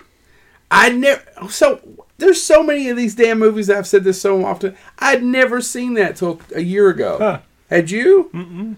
Have you ever watched it? It's got Kirk Douglas in. it. It's an Australian film. It's about horses. And they shoot horses, don't they? Was that a big hit, the man? Because they did their sequel called The Return. Twenty million dollars. Because they did a sequel called The And it Return. was an international. That's American box office. Twenty million. It was so an made- international hit. Yeah, it was an Australian. You know, there's film two starring movies Kirk from Douglas. 1982 that he still hasn't mentioned. I want to know when they came I, out. I'm, I'll, well, if I get one too, I'll get to them. Um, or they didn't Will work. you? I'm just saying words. Um, So okay. okay, do one more. uh, so that was that was uh, November fifth, five days, one summer. The Missionary and Piranha Two, The Spawning. Which, famously, for you all that do not know, James Cameron was the original director and got fired. right. So we are now to, uh, sorry, November tenth, which means it came out on a Wednesday. A little film called Creepshow. Really? November tenth. Why not before Halloween? I don't know, but Creepshow was a hit. Twenty million dollars. Yeah, I knew Creepshow was not a bomb. It was a hit for him. They did well with Creepshow. Um, so November twelfth. So uh, that creep show, like I said, was a Wednesday, the tenth.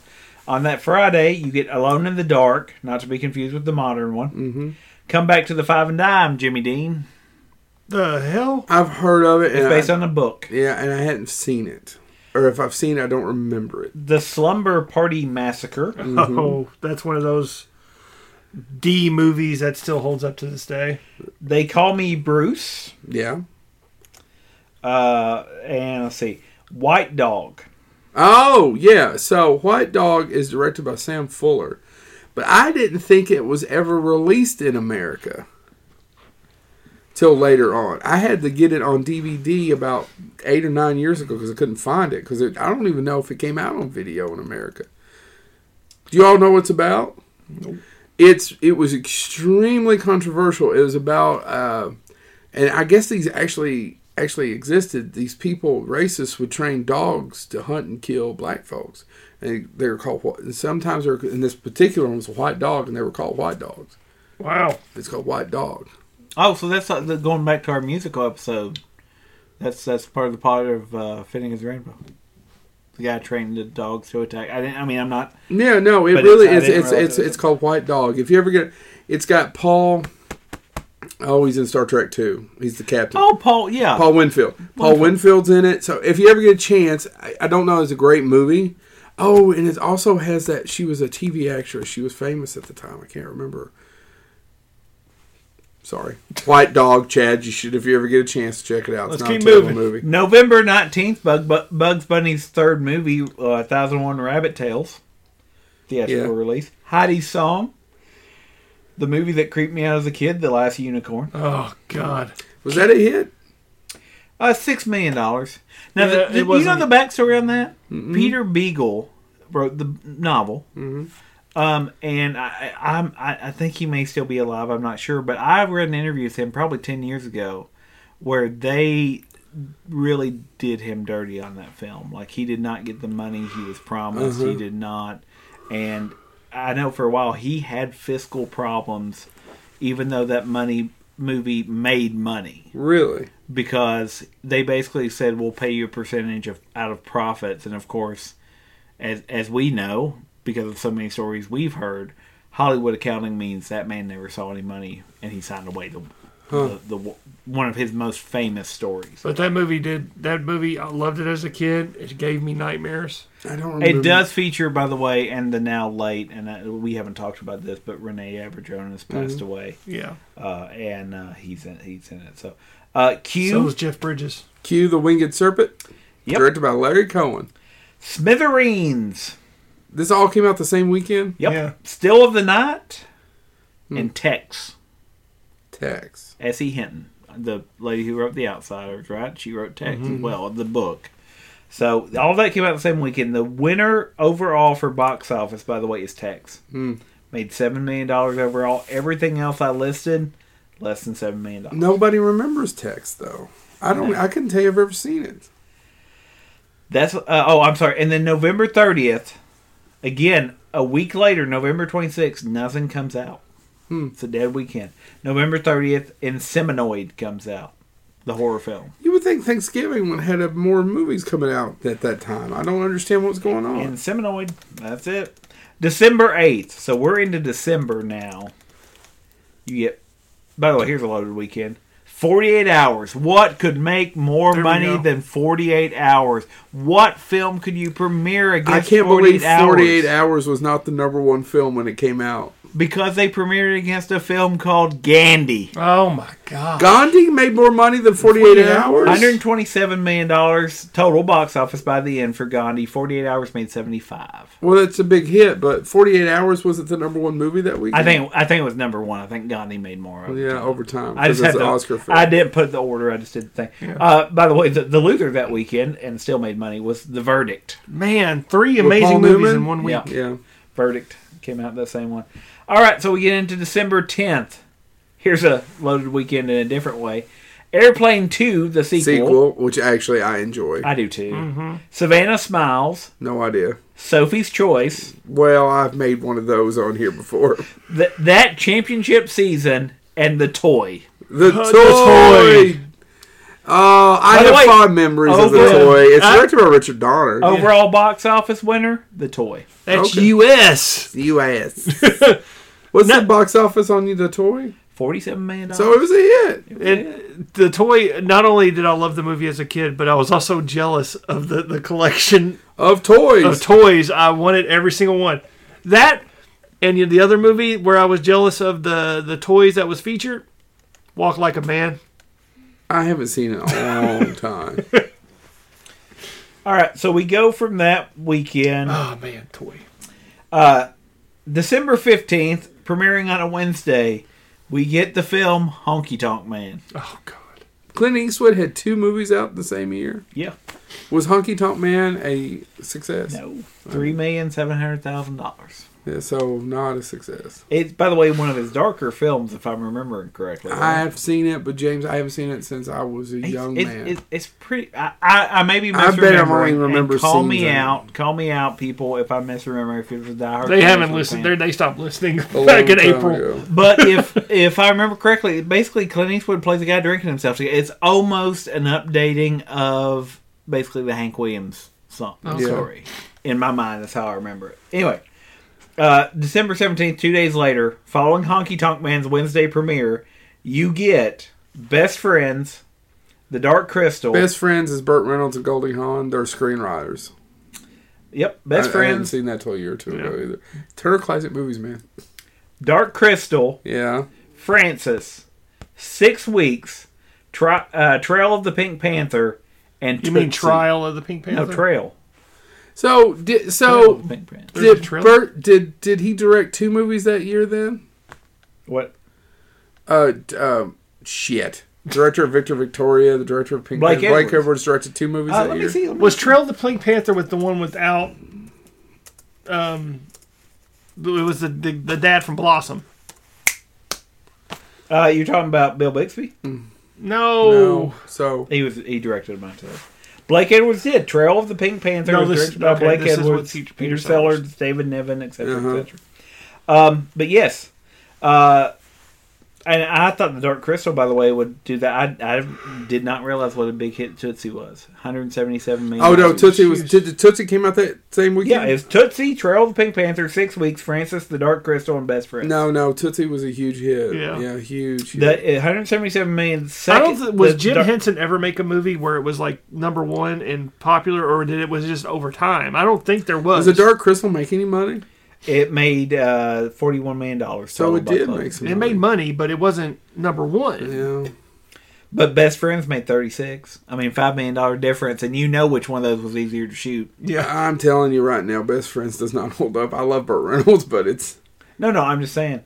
Uh, December 20th, uh, Clean Slate is released. Actually, it's a French film. It's Coup de Turon, but they American. Mm-hmm. they remade it co- into Clean Slate with Dana Carvey. Dana Carvey. and December 22nd, the last film that was rele- released that year, the comedy Kiss Me Goodbye. Really? Never heard of it. And that's it for 1982. Wow. I stand by my thing. I agree. Overall, it's a less interesting. m- message. Overall cultural impact 1989. Now, 1982 had some great films, but when we went through 1989, it was oh my god, how did that get released the same weekend? And how was this loaded? And I was 82 had great great films, but it didn't have It's like all the great films were spanned over like two three or three four months. Yeah, there's nothing. June, I November. Now, 89 was a more interesting year. uh, So 82. Sorry, those that defend 82. You can come to I Joe's don't- house and punch him in the face. I don't You're argue wrong. with the influence of the movies that came out in '82. That that's not. I will say though, f- to watch it merely for how movies were released Yeah. consistently, '89 is much more 89. interesting. Well, and I think 89. And I, said think this- we're all shocked that Lethal Weapon 2 just owned the box office for the whole month of July. Yeah. Oh, well, and Remember? I- 89 is really interesting to me because, again, I think that's the year of quotable. I mean, and these are some quotable films in here, Mm-hmm. Yeah. but we all quote movies f- from 89. I mean, yeah, and maybe we should do 84 next. I don't know. What, So you're saying we could do The Class of, 84? It's not, I swear it's not a bad movie.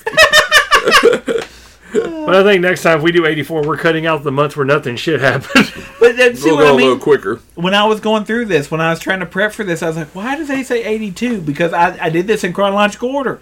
And I started in January, and I'm like, the hell is this? Yeah. And I'm like, oh, it must be February. February will pick up, right? Damn. we were four months in before I started to say, "Oh yeah, sure," because when I was like, the best thing I've got so far to talk about is a Klaus Kinski's tale. I was scared to death this episode was going to suck more than it does. Well, just go ahead and we'll wrap it up because it's getting long. No, no, that's that's all I. Have. I mean, that's Thank it. you all so much. If you'd like us to do another year, we'd like to. I actually really like doing this. I don't know how the audience feels about listening to it. I know Mick Strawn liked it, but But now, I, so I'm going on record again. You can come to Joe's house and punch him in the face if you disagree. With I me. agree. I agree. You can 80 feel free to come to my house. I live on Remora Drive. I have hair and boobs and look like Dana Thomas. If you hit my wife, you're going to She get will rabies. hit back. Yeah, and she's an attorney, so pff, best of luck. I ain't won an argument yet. Punch so for you the can- boobs. I mean, don't, because have you seen them? I mean, you haven't, but I- Not that I'm uh, going to tell. no, I know you I'm a haven't. buddy. I know you haven't because the website costs us premium for that footage, and you ain't going to pay it. Boy, he's right.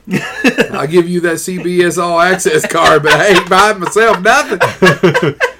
Anyway, no, uh, So yeah, that was interesting. Thanks, guys. We'll wrap it yeah. up. Eighty-two sucks. No, All right, 82 is thanks. good. I know it's you know who 82 didn't suck for? Mike and Ike.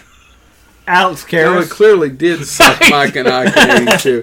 Can't believe you fucked that up. Ah, dude. All right, thank you all so much. This has been Bonehead Weekly. Please, I really do though. Let us know if you want us to do another one of these. I'm interested. Carl, why do you keep working extra shifts out of that popcorn booth? Carl. That's where you get the blowjobs. this has been Bonehead. Carl.